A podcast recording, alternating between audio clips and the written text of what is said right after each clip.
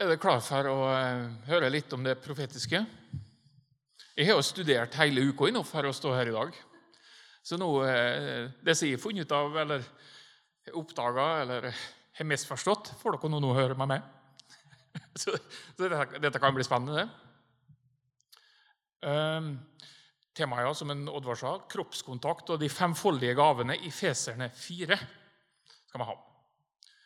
Og um, Gunhild innleda sist gang, eller tar til sist gang om det profetiske.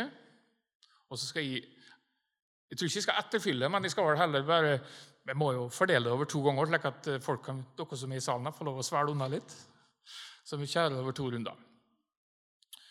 Eh, det står jo, eller Jeg driver og studerer ei bok for tida. Jeg driver og leser bok for tida. Den er ganske Det er nesten så jeg må av og til legge fra meg, for det blir litt for radikalt og på en måte tenker 'Hallo, er dette mulig?' Men eh, boka er jo den. Dette er heftige saker det, hvis du begynner å eh, studere. Og det har jeg gjort denne uka. her. Jeg har en eh, versjon her òg. Levende bok. Nytestamentet. Dette står jo på litt enklere språk. Egentlig litt sånn eh, fritt oversatt. Men du verden, dette blir sprengstoff det for meg, for da, jeg forstår virkelig hva som står her. da. Så Derfor skal jeg bruke begge seg her litt. Og så har jeg jo med meg Statens vegvesen sier PC i dag, så jeg noterte litt på den. ja. Men i hvert fall, eh, Et bibelvers jeg fant da jeg holdt på å studere her, eller satt meg inn i, er jo 2. Timoteus 3,16. Ikke Johannes 3,16, men 2. Timoteus 3,16. Vet du hva som står der? Da kan jeg ha sjansen til å lære dere et nytt bibelvers i dag. for Det står at hele Skriften han bruker den da, er innånda av Gud og nyttig til lærdom og til overbevisning til rettledning, til opptuktelse og rettferdighet. Så Gudsordet det er jo det unike oppi det her. Gudsordet er jo det som er på en måte rettesnor og veiledning, og på en måte det som på en måte er svaret på det vi lengter etter. Og nå, Om det profetiske, som vi skal dele litt om òg, så er det jo alltid sånn at det profetiske det må jo stemme med det som står her. Og Hvis det ikke gjør det, så må det ringe i alarmbjelle. Uh, så kort fortalt kan man si at Gud inspirerte mennesket da, til å skrive Bibelen. Det var Gud som virka i dem mens de skrev. Og dette er en klar melding tenker jeg, til profetene i Gamle testamentet. Det står profeten Isaiah, profeten Jeremia. Sant? Og Vi kan jo lese mye så står det, og tenke at hvordan dette stemmer inn i vår tid, hvordan dette kan vare osv. Men det, jeg tenker det er en klar melding om at hele Guds ord er på en måte innånda av Gud. Og jeg tror vi kan ha en fullstendig tillit til å kunne stole på det som står her. Eh.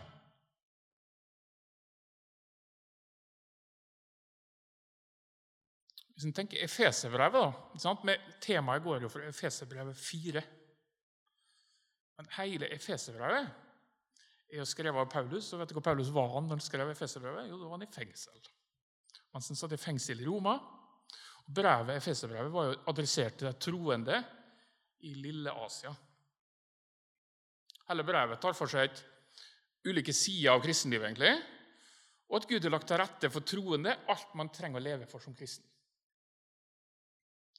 Så det med, Brevet starta med at det gir et overblikk over historien og hvordan Gud langt langt, langt tilbake i tid planla verden og hvordan ting skulle se ut. Så fortsatte det til nåtida, der Gud frelser den som tror på Kristus, og, og i fremtiden hvor alt blir overvunnet. Men så peker han også på at folkens, dere vil oppleve vanskeligheter fordi dere kjemper mot ondskapens ånde her i himmelrommet. Sen. Og så kommer det da Men, sa han, i Efeserne 4, da, fordi dere er lemmer på Kristi kropp, har dere kraft til å vinne den kampen.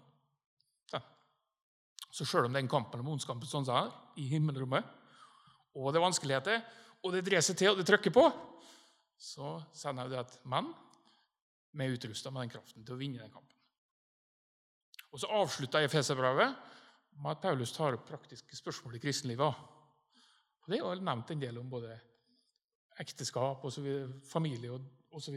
i Efeserne i slutten der. Det går an å lese. Men vi leser fra Efeserne 4, det er jo det vi skal studere. Profetisk tjeneste, profetisk uh, snert, har vel de heller kalt det kanskje i dag, da, hvis jeg skulle sagt. Men jeg skal i hvert fall kalle, uh, dele litt om det med profeti og profetisk budskap. Og Da leser vi fra Efeserne 4, vers 11 og 12. Bra.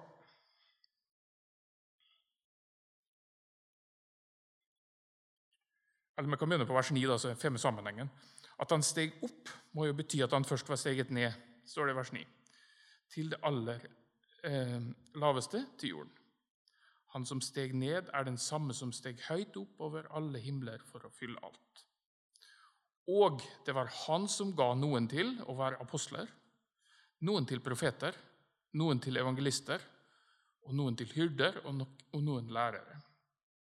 For å utruste de til hellig tjeneste, så Kristi kropp bygges opp. Så Her er det snakk om en, um, ulike funksjoner i menigheten som Gud utruster for å på en måte hjelpe å bygge Kristi kropp. Da. Og så er Det jo det at det snakker mye om det og mye fokus på det med at uh, evangelist Ja, men er ingen evangelist. Nei, men du kan jo evangelisere for dem. Ja, men er ingen lærer. Nei, men du kan jo dele Guds ord. Så på en måte er det litt sånn at Vi er jo alle kalt til å til å være en del av den kroppen, til på en måte, selv om noen kanskje har en spesiell funksjon. da. Og Det taler jo Bibelen mye om. Noen oppgave og funksjon. Og Det er litt interessant, for at, eh,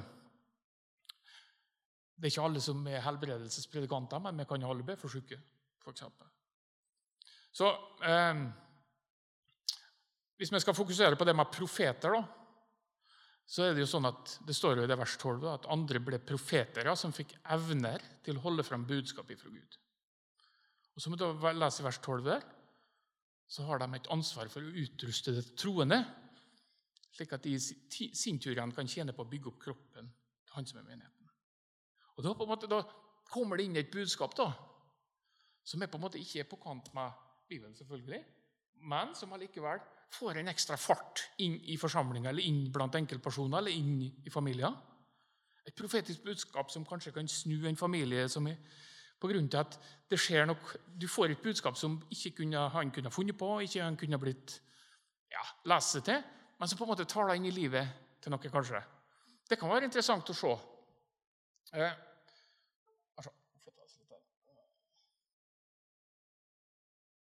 Et øyeblikk.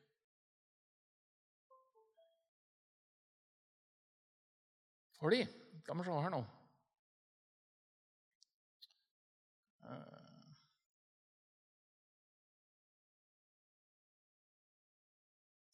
Ja. For det profetisk tjeneste da, er nok for noen den, liksom, Vi hører jo om profeter. Det er ikke alle som tenker, er ikke alle som er. Det er noen som kanskje er utkalt spesielt å være profeter. Men å profetere det tenker jeg kan kanskje vare for alle, egentlig. Så la, meg, la den henge litt, da, men tenk litt på den. Ikke sikkert enig heller, men etter jeg driver og studerer og leser det, så begynner jeg å lure på om faktisk å profetere og få ting fra Gud og formidle det videre, det kan egentlig være kanskje for alle, hvis vi trakter etter det. Fordi Da skal jeg begrunne det, da skal jeg prøve å begrunne det, slik at de tør å gå ut av herfra. Men jeg ser for meg at den profetiske gaven er noe alle kan ta del i, for Det nye testamentet det skiller klart mellom gave og tjeneste. Men om vi har fokus nå på det profetiske budskapet, da, så er ikke alle selvsagt som skal ha en profetisk tjeneste, men alle kan lære seg å bruke profetisk gave. tenker jeg. Og Det profetiske det blir viktig fordi at enten så kommer det fra en person med profetisk tjeneste, eller fra en som profeterer, men allikevel så er det et budskap fra Gud. sant? mener om det. Hvis noen på en måte har en profeti, eller greier å profetere, høre fra Gud og, og formidle det, så blir det på en måte profetisk budskap. Og det som, Hvis du spoler helt tilbake til 4. Mosebok Nå skal jeg ikke lese den, men jeg, jeg fant den. da, 4. Mosebok 11,29. Det er jo Moses. Jeg vet ikke hva han sa, jeg vet ikke om det var et hjertesukk, eller hva det var, men han sa i hvert fall det. det er 11,29. Om bare alt Herrens folk var profeter, sa han. Jeg har ikke studert hvorfor han sa det, men jeg tenker Det hjertesukket, eller det som Moses sa der, det tenker jeg det ble oppfylt på pinsedag. For det er på pinsedag så skjedde det at Peter han sto fram og talte for folket. Sånn? Alle husker den historien der Peter taler for folket, og 3000 blir frelst. vel. Men av alle de bibeltekstene som Peter siterer når han snakker til forsamlinga, vet dere hva han siterer fra. Han siterer fra profeten Joel 3, 1 og 2. Det kan vi lese om i Nytestamentet. Han siterer jo, jo for Joel, profeten. Joel sånn og sånn. sant? Og Joel profeterte jo at Den hellige ånd skulle øses ut over alle menneskene. Og som et tegn på at det skjer, så skal sønner og døtre, slaver og slavekvinner profetere. Så egentlig så tror jeg kanskje det at pinsedag den peker på en profetgave til alle troende kan være. Så kan det være mange ulike mange syn på dette, men faktisk jeg tror det er en highlight der da, som jeg, i hvert fall som jeg hengte meg litt opp i. Så sier jo Paulus i Korinterne 14,5 f.eks.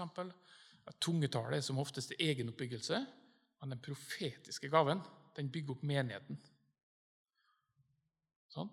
Paulus sier det. Skulle ønske dere tar til tunge, men enda mer at dere tar til det profetiske. Og Det skal vi litt inn på etterpå Hvorfor Paulus sa det? Han gjorde seg noen erfaringer med det profetiske. Så Bibelen er full hvis, hvis vi begynner å se, hvis vi tar New, New Version for eksempel, og søker på profetisk, så står det om profetiske kvinner og profetiske menn i både Nye og Gamle testamentet. Profetiske døtre. Altså, det, det, gjengår jo veldig både i Gamle og Nye testamentet mye om det med profeti da, um, og profetisk uh, utrustning og tjeneste. Men Bibelen er full av situasjoner der Gud taler profetisk til folket. Og Den vanligste måten Gud taler på i dag, er gjennom Bibelen. kanskje. Men vi kan lese om da, i Gamle testamentet for eksempel, om Abraham. Gud tar til til Abraham. Eh, han tar til Josef gjennom drømmer. Han tar til Moses gjennom en brennende busk. Gideon gjennom en ulldott, egentlig. Og han tar til Samuel da, som guttunge i tempelet.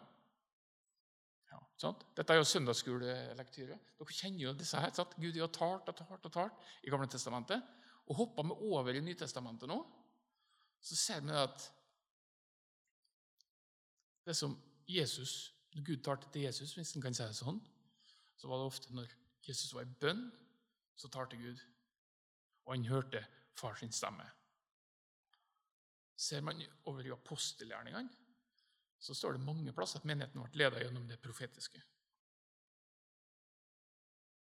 Og Skal man highlighte den første kor 14 nå, igjen så står det jo den oppfordringa om å anbefale oss å søke det profetiske. Søk det med iver, står det. Okay? Det er noe vi skal trakte etter, noe vi skal prøve å finne og få tak i, fordi det er viktig. Og så kommer det hva, Hvis en skal tenke hva i huleste er jo da profetisk gave eller profetisk, eh, profetisk røst? Og da har jeg lest en bok eh, Jeg husker ikke tittelen på boka. det var ikke den boka her. Men i hvert fall, det var en forfatter da, som beskrev det med hvordan du skal forklare hva profeti kan være. Og um, Hvis en tenker da i fotball nå, så er det utrolig klare regler. Sant? Du er to lag, og du er corner, og du er innkast, og du straffe, og du er alt dette her oppbygd sånn. Og så har du en dommer som passer på, da. eller du har flere dommere egentlig, som passer på at alt skal gå rett for seg. Men du har en kamp, og du har et, et sett med spilleregler som du må på en måte forholde deg til for å spille en god kamp. Men det er jo sånn at når det er to lag, da, så kan det være at denne laget er litt dårligere, har et svakt forsvar, f.eks. Og hvis du er en god trener, hvis du er en oppegående trener, så er det ikke tvil om det at hvis du vet at dette laget skal spille mot har en litt svak eh, forsvar, så vil du legge opp laget ditt mot motstanderen i forhold til slik at du utnytter den svakheten og på en måte greier å vinne kampen. Og Det er jo litt sånn trenertaktikk. da. Du kan ikke bryte med kampens spilleregler. og Du må holde det innenfor reglementet. Det er ikke tvil om. Men det er jo ikke tvil om det, at trenerens taktikk vil jo hjelpe det laget til å gå av med seieren mot motstanderen. Hvis du på en måte du har en god taktikk og du har en godt, god plan over dette. Og Det er litt det samme som en profeti da, kan være inni livet ditt. Du har jo Bibelen som levesett og regler, rammer å forholde til. Men likevel så kommer den profetien kan komme inn fra sida, inn i livet fra noen som tør å dele den, som, på en måte som en ekstra akselerator da, for å hjelpe deg til å snu en ting, vende det onde til det gode, f.eks. Eller eh, kanskje eh, ja, Hva kan det være? Det kan være masse forskjellig der på en måte det kommer inn fra SIO, som holder seg innenfor reglene, men likevel hjelper det til å til å, til å vende om, til å snu, til å få et bedre liv, til å, til å bygge menighet, til å bygge kirke osv. Det syns jeg var superbra eh, eksempel, egentlig. Så treneren kan se oppmuntrende ting, han kan formane og han kan trøste. sant? Det er jo profetens oppgave. Eller det skal jo inneholde oppmuntrende, formanende og trøstende. Men da tenker jeg at Bibelen han åpenbarer alle sannhetene om Gud for oss. Men innenfor den rammen igjen så kan den profetiske gaven gi oss en konkret åpenbaring for en bestemt situasjon. Det er sikkert mange her som har vært borti det profetiske. Kanskje noen har sittet i bønnering, og noen er blitt bedfar. Og så opplever en som sitter der at han vil dele et bilde med deg. Deler et bilde og setter over ditt liv. at jeg opplever du at eh, det ser ut som eh, Når jeg var for det nå, så tenkte jeg på det at, eh, tenkte jeg på en sykkel. Ja, Betyr det noe inni ditt liv? Så banalt, da. Og så kanskje ja, han sittet lenge.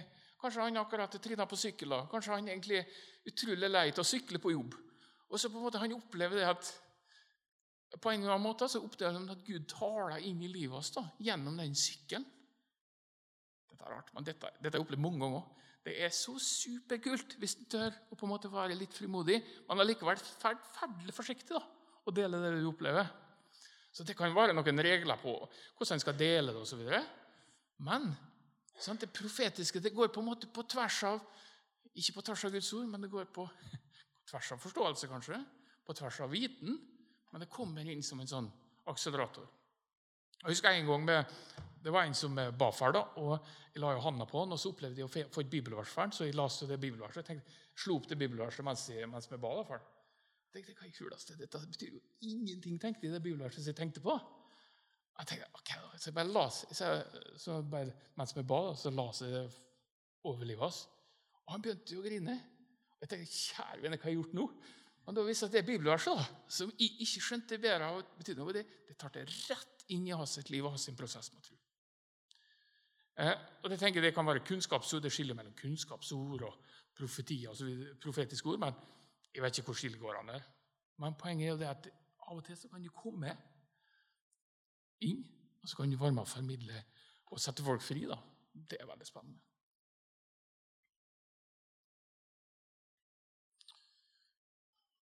Og så, Vi var jo på Grimrud en gang, og da var det alle ungene som skulle lære seg bibelvers og, å synge inn CD. Og den fant vi igjen i dag. Fant den igjen faktisk i bilen i dag. Så jeg bare putta den inn for å høre, da, for det er jo fullt av bibelvers som er lagt melodi til. Og det er, jo, veldig bra. Det er jo så lett å huske bibelvers hvis det er melodi til. I hvert fall så var det 'Mine sauer hører min stemme'. Det var et bibelvers altså, som, som, var sunget inn. da. Og det er Johannes 10, 27. Mine sauer hører min stemme. Ja. Så er vi, vi er nok alle enige om at det er viktig å lytte til Gud. Men én ting er å vite at det er viktig òg. Noe annet er å leve som at det er viktig. Så fem om dagen. sant? Gir vondt i magen, er noe som sier, men fem om dagen er jo bra. Sant? Frukt om dagen. Men eh, la oss òg leve det vi på en måte forventer, og tenker at vi kan høre Guds stemme. da. Det er ikke noe snakk om at det er viktig å lytte til Gud, sånn som vi gjør nå. Vi må også leve etter det. Da er nøkkelen å leve som disipler i hverdagen, også i den profetiske gaven. da. Og Johannes 10, 27 sier jo det. Mine sauer hører min stemme. Jeg kjenner dem, og de følger meg. Resten av det verset. Så eneste kvalifikasjonen vi trenger, er å høre Guds stemme. Det er å være en sau. Villedelig sett. Så kan vi si at eh, Gud taler ikke til meg, og Gud, jeg hører aldri Gud. Ja, det tror jeg vi alle tenker. Men la oss ha den innstillinga at vi tenker at Gud ønsker å tale inn i vårt liv, og han ønsker å berøre andre sitt liv gjennom oss. Det tror jeg vi må være enige om. Så kanskje vi må revurdere litt måten vi tenker på rundt det med bønn og samtale med Gud. Jeg tenker at Vi, vi vil kanskje aldri møte en venn som bare forteller om seg sjøl. Er det en god venn hvis du sitter med en og så forteller han bare om seg sjøl, men han er ikke interessert i å høre hvor det går med det? Så det er litt sånn vi ber til Gud. Sant? Vi ber jo til Gud og ramser opp og på en måte legger fram det med. og så ah, Ikke sikkert vi lytter så mye. Det er ikke sikkert at Gud har så stor mulighet til å, til å ta det inn i våre liv. Har vi på lyttekanal, har vi skrudd på rett DAB-kanal, folkens, slik at vi på en måte med mottar fra Gud. Så må, jeg tenker det, vi må lære oss litt at bønnen kan være toveiskommunikasjon. Og han er Samuel, ja. Samuel i Gamle testamentet, vet du. Han gutten. Han er et forbilde for dette. For han, når han hørte Gud ropte, så sa han Tal, Herre, din tjener hører. Og Det er heftige saker.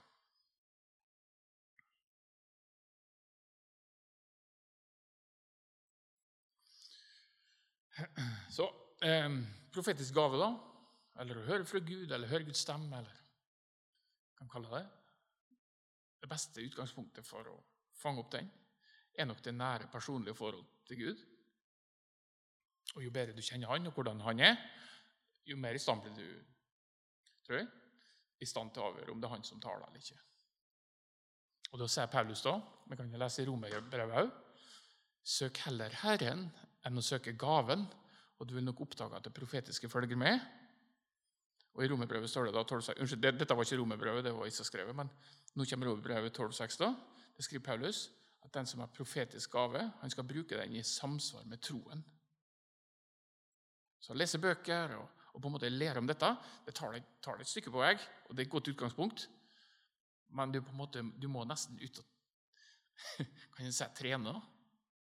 Ut og praktisere og dele det som du opplever Gud legger på et hjerte, kanskje. Og Det dukka jo undra opp. tenker jeg. Det dukka det amazing opp. Det er ikke trolldom vi snakker om, men det dukka jo opp ting som du egentlig ikke kan forklare, som, som på en måte kan være med å løfte folk opp, f.eks. Eller være formanende eller trøstende eller oppmuntrende. Så hvis du, hvis du, opplever at Gud sier noe til deg, hvis du opplever at Gud deler en ting om en person, eller, og du manner deg opp til å, til å gå til noe og fortelle, f.eks. For hvis du gjør det, så er det jo klart at du må jo være ydmyk, og du må jo dele det på en kjærlig måte. Kan ikke Vi trakka jo fullt i salaten. Så eh, for at dette ikke skal skli helt ut, så må noen på en måte ha tenkt seg litt om. Men eh, prøv å gjøre det med kjærlighet. Prøv å gjøre det med oppriktighet. Og være ærlig hvis du deler noe som du opplever Gud er. Og er ordet fra Gud, hjelper meg, da kan jeg bli velsigna. Det ser vi. Og Det skal vi ta en eh, historie om nå. Fra, da er vi jo tilbake i, om Saulus. da. Saulus som ble Paulus, vet du. Det er jo et stort under. Og Det er litt interessant når jeg studerer apostelgjerninga 9 da, og tar ifram den super, super Nytestamentet. For da skal vi se. Hvis vi slår opp i apostelgjerninga 9 nå, 10-15 skal jeg lese av versene. Jeg skal lese den på en sånn uh, så, 9 15 Det er jo akkurat i det Saulus? Saulus, Saulus blir omvendt og blir Paulus. Nå er vi midt inni det. da. Og skal se hva den profetiske snerten hadde med det å gjøre. hvis en skal se det. Mennene som var sammen med Saulus, sto målløse av forbauselse og De hørte lyden av en stemme, men de så ingen. Da Saulus kom seg opp fra bakken, oppdaget han at han var blind. For dette har jo akkurat Jesus sagt den.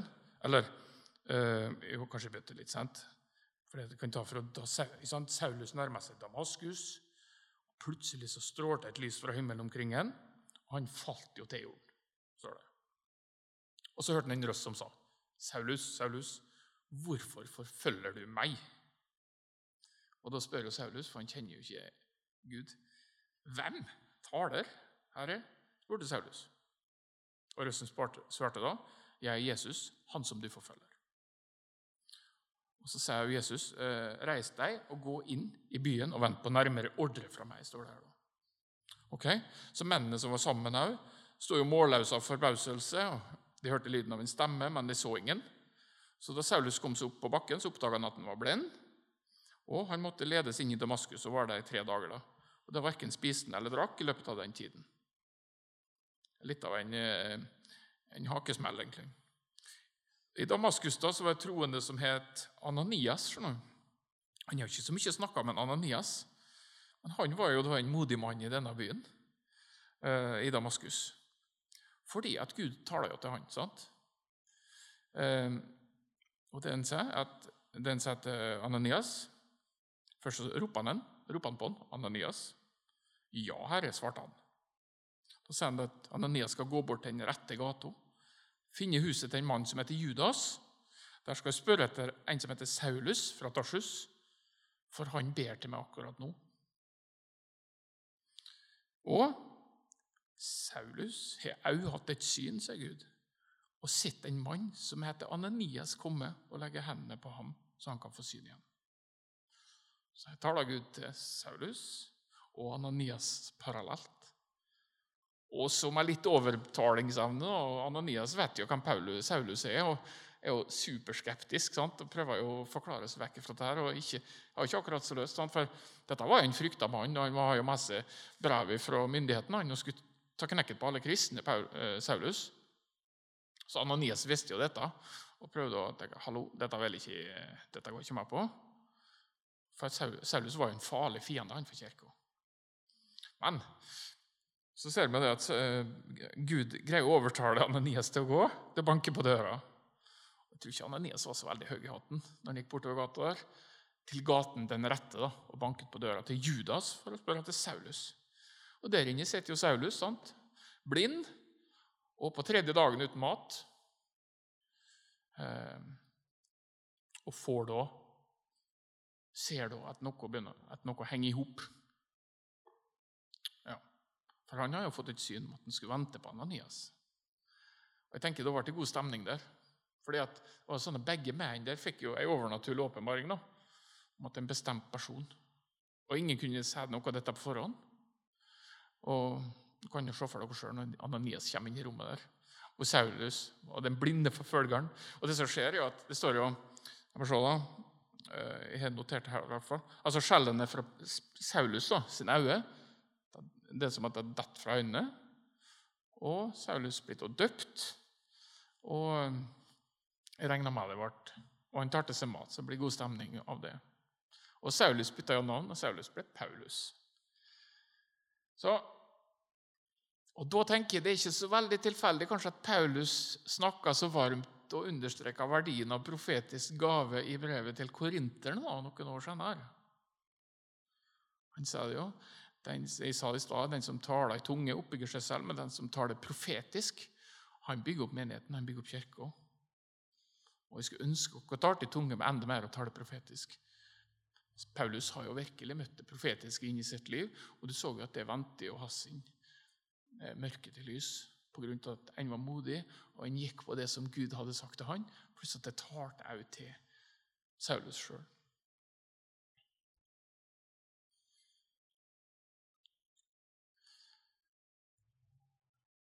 Um, hvis vi ser i 1. Korinterne 13, da, det står om profetisk eh, tjeneste osv. Men, men skal vi sette det på spissen, så kan vi profitere, tror jeg, til krampa tar oss, og helbrede til apoteket går konk. Og vi kan gjøre mirakler som gjør at Elia blir misunnelig. Men dersom ikke målet vårt er å vise kjærlighet til Gud, kjærlighet, så er det ikke sjans. Vi må vise kjærlighet for å vise mennesket Guds kjærlighet. Og Det må vi ha med oss når vi skal formidle ting.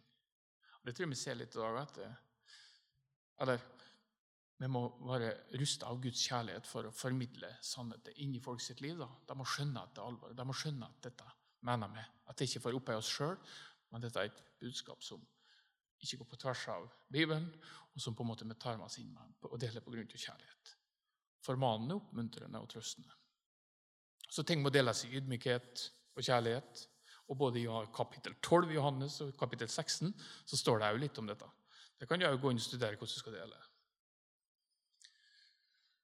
Eh,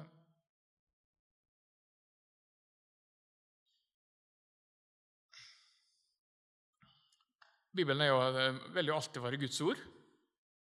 Men profetier det kan, må jo veies og prøves. For Det går an å bomme her. Det er mange som har tatt feil, og mange som kommer til å ta feil. Og det er mange folk som sier ting de skulle ønske var sant, i stedet for at det kommer fra Gud. Så Hvis noen sier for at de ønsker, du skal gifte deg i morgen, du skal få sju barn og du skal bo i landet, så betyr ikke det automatisk at du går og kjøper ringer i morgen. Sant? Du skal være forsiktig. Men profeti, profeti da, er jo en fantastisk gave. Har utrolige muligheter til å velsigne mennesker og menighet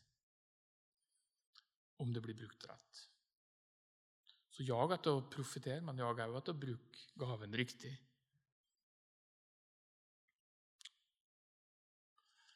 Paulus oppmuntrer oss da på nytt av hele vårt hjerte å søke den gava. Bibelen selv sier at vi skal jage etter kjærligheten. Vi skal søke åndsgavene med iver, og særlig det å tale profetisk, står det i 1. kor 14. Igjen. Og så, Vi skal snart inn for landing, men det er litt to punkter igjen så jeg tenker jeg skal ta. Det er at Den profetiske gaven den blir jo gitt for å løfte opp Jesus. Hvis du spoler fram til Johannes' åpenbaring, 1910, så står det at Jesu vitnesbyrd er ånden i profetordet. Og Da ligger det nok mange ting i dette. Men jeg tror vi kan trekke ut til at Jesus blir på en måte åpenbart da, i profetordet i dag. Den hellige ånd som på en måte gjør at vi hører Guds stemme, på en måte som er i oss. Det er en del av treenigheten. Og på en måte han ønsker å opphøye Jesus. Så når vi er en kanal for Gud gjennom det profetiske budskapet, eller profetisk inn i andre sitt liv, så på en måte er jo det for å opphøye Jesus. Det, ikke, det, betyr ikke at alle ord handler om Jesus, men det er på en måte det intensjonen med å dele dette vil på en måte eskalere til at eh, Jesus blir opphøya og løfta fram. Og eh, jeg tenker I Det gamle testamentet så var jo profetene Jesaja, Jeremia Johannes og de, de har profetert mye om det som skulle skje i Israel, og de profeterte mye om at Jesus kom osv. Nytestamentlig profetier, eller profetisk, handler kanskje mer om å åpenbare Jesus og enn å åpenbare framtida. Så det er jo ikke noe spådommer driver noe sånt, men det er jo på en måte at Gud som virker i oss. Vi har jo Den hellige ånd i oss. og den, på en måte, Hvis den får næring og får bygge, hvis den får tro og på en måte får utfolde seg, så vil jo ting skje her som òg virker overnaturlig, men som er på en måte bare i tråd med Guds ord.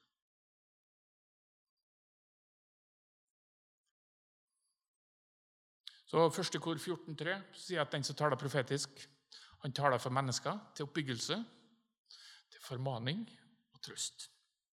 Og det trenger vi. Det trenger vi med menigheten. Det tror vi på. Derfor trenger vi den profetiske gaven.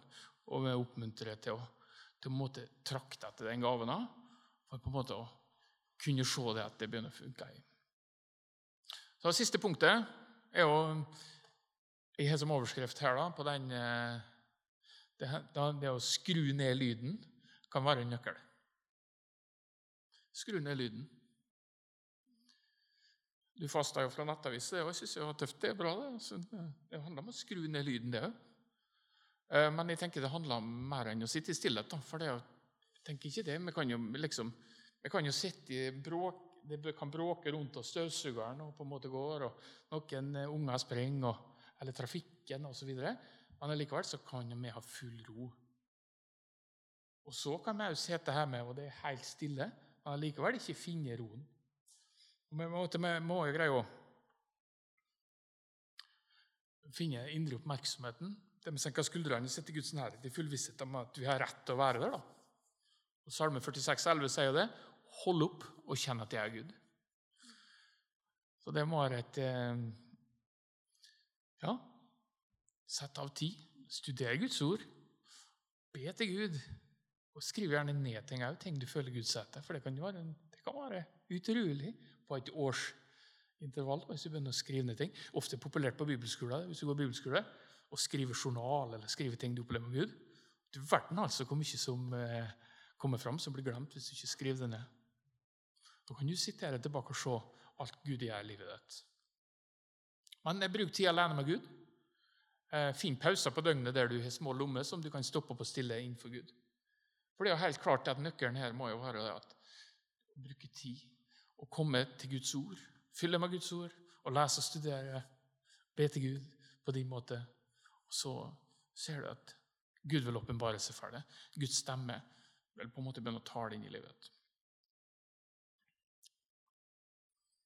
Så Jesus, hvis en tenker tjenesten til Jesus, den ble innleda du hvor tid den ble innleda? Noen som har tenkt på det?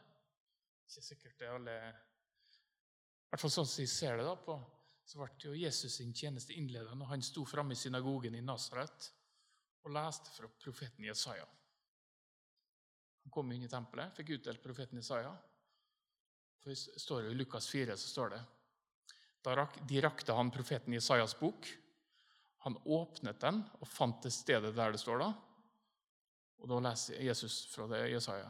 Herrens ånd er over meg, for han har valgt meg for å bringe et budskap til de fattige. Han har sendt meg til å proklamere frihet for den som er fanget, for å gi de blinde syn igjen, og for å sette de undertrykte og rope ut en frelsens tid for Herren. Den start, dagen starta Jesus sin tjeneste, det som profeten Jesaja hadde skrevet mange, mange, mange år tidligere. Den dagen ble det satt ut i livet. Og la oss da gå ut og gjøre likeså, egentlig. La oss ta Jesus som forbilde og gå ut og være med å oppfylle den profetien her, blant annet, som står her. Bringe budskap til de fattige. Proklamere frihet for de som er fanga. Gi blinde syn igjen. Sette folk fri, undertrykte fri. Og rope ut etter frelsens tid for Herren. Amen.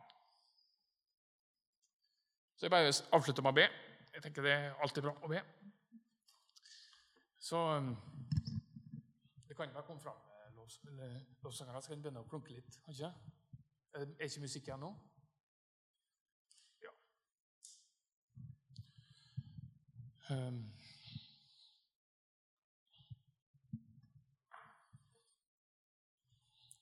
Takker jeg Jesus for at vi skal få lov å tro på det, og takk for ordet du har skrevet i Guds ord.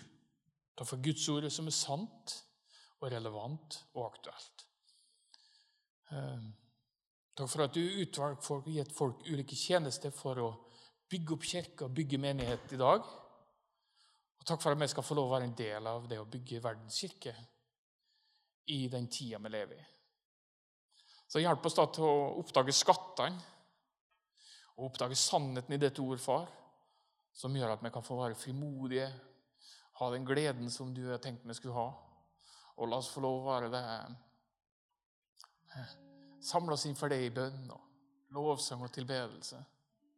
La oss få lov å gi næring til motoren, slik at motoren kan få jobbe. La oss få lov å gi næring og, og på en måte farta til motoren. Ikke la oss gå i eget strev og gå i egen kjempe for å holde dette i gang. Men la oss få se det at gjennom vi tar steg i det, samles innenfor din trone, innenfor ditt nærvær, så på en måte vil det bare generere en enorm kraft ut i andre sin liv når vi er frimodige. Kom, Hellige Ånd, med en kraft over alle som sitter her. Kom, kom Hellige Ånd, med din kunnskapsord og profetiske ord. Og utrust folket til å på en måte være dem som du kalte dem til. Be frimodighet og, og, storhet til å kunne reise seg opp og si at jeg tror på Guds ord. Jeg tror på det som står her. Og jeg ønsker å leve for det. Jeg ønsker å leve for det som står her.